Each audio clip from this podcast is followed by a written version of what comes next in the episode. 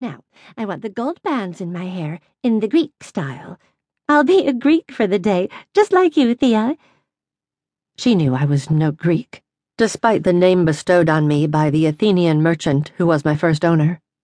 Yes, my lady, I murmured in my purest Greek. A frown flickered between her fine black brows. I was better educated than my mistress, and it annoyed her to no end. I tried to remind her at least once a week. Don't go giving yourself airs, Thea. You're just another little Jew slave, remember that. Yes, my lady. Meekly I coiled and pinned her curls. She was already chattering on. Father says that Bellerophon will fight this afternoon. Really, I know he's our best gladiator, but that flat face. He may dress like a dandy, but all the perfume in the world won't turn him into an Apollo. Of course, he is wonderfully graceful, even when he's sticking someone right through the throat. Ouch! You pricked me! Sorry, my lady. You certainly look green. There's no reason to get sick over the games, you know. Gladiators and slaves and prisoners, they'd all die anyway. At least this way we get some fun out of it. Maybe it's my Jewish blood, I suggested. We don't usually find death amusing. Maybe that's it. Lepida examined her varnished nails. At least the games are bound to be thrilling today. What with the Emperor getting sick and dying in the middle of the season, we haven't had a good show for months. Inconsiderate of him, I agreed. At least the new Emperor is supposed to love the games. Emperor Domitian, Titus Flavius Domitianus. I wonder what he'll be like. Father went to no end of trouble arranging the best bouts for him. Pearl earrings, Thea. Yes, my lady. And the musk perfume. There. Lepida surveyed herself in the polished steel mirror.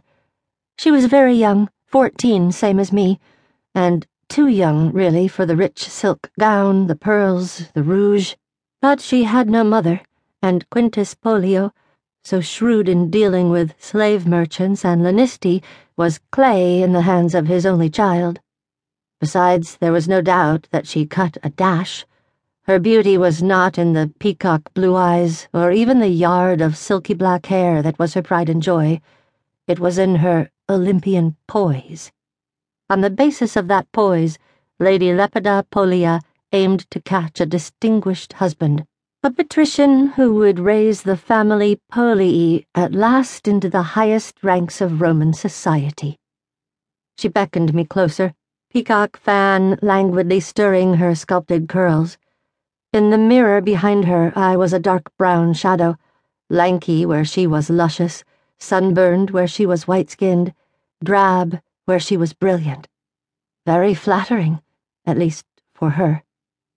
Most effective she announced, mirroring my thoughts. But you really do need a new dress, Thea. You look like a tall, dead tree. Come along, Father's waiting.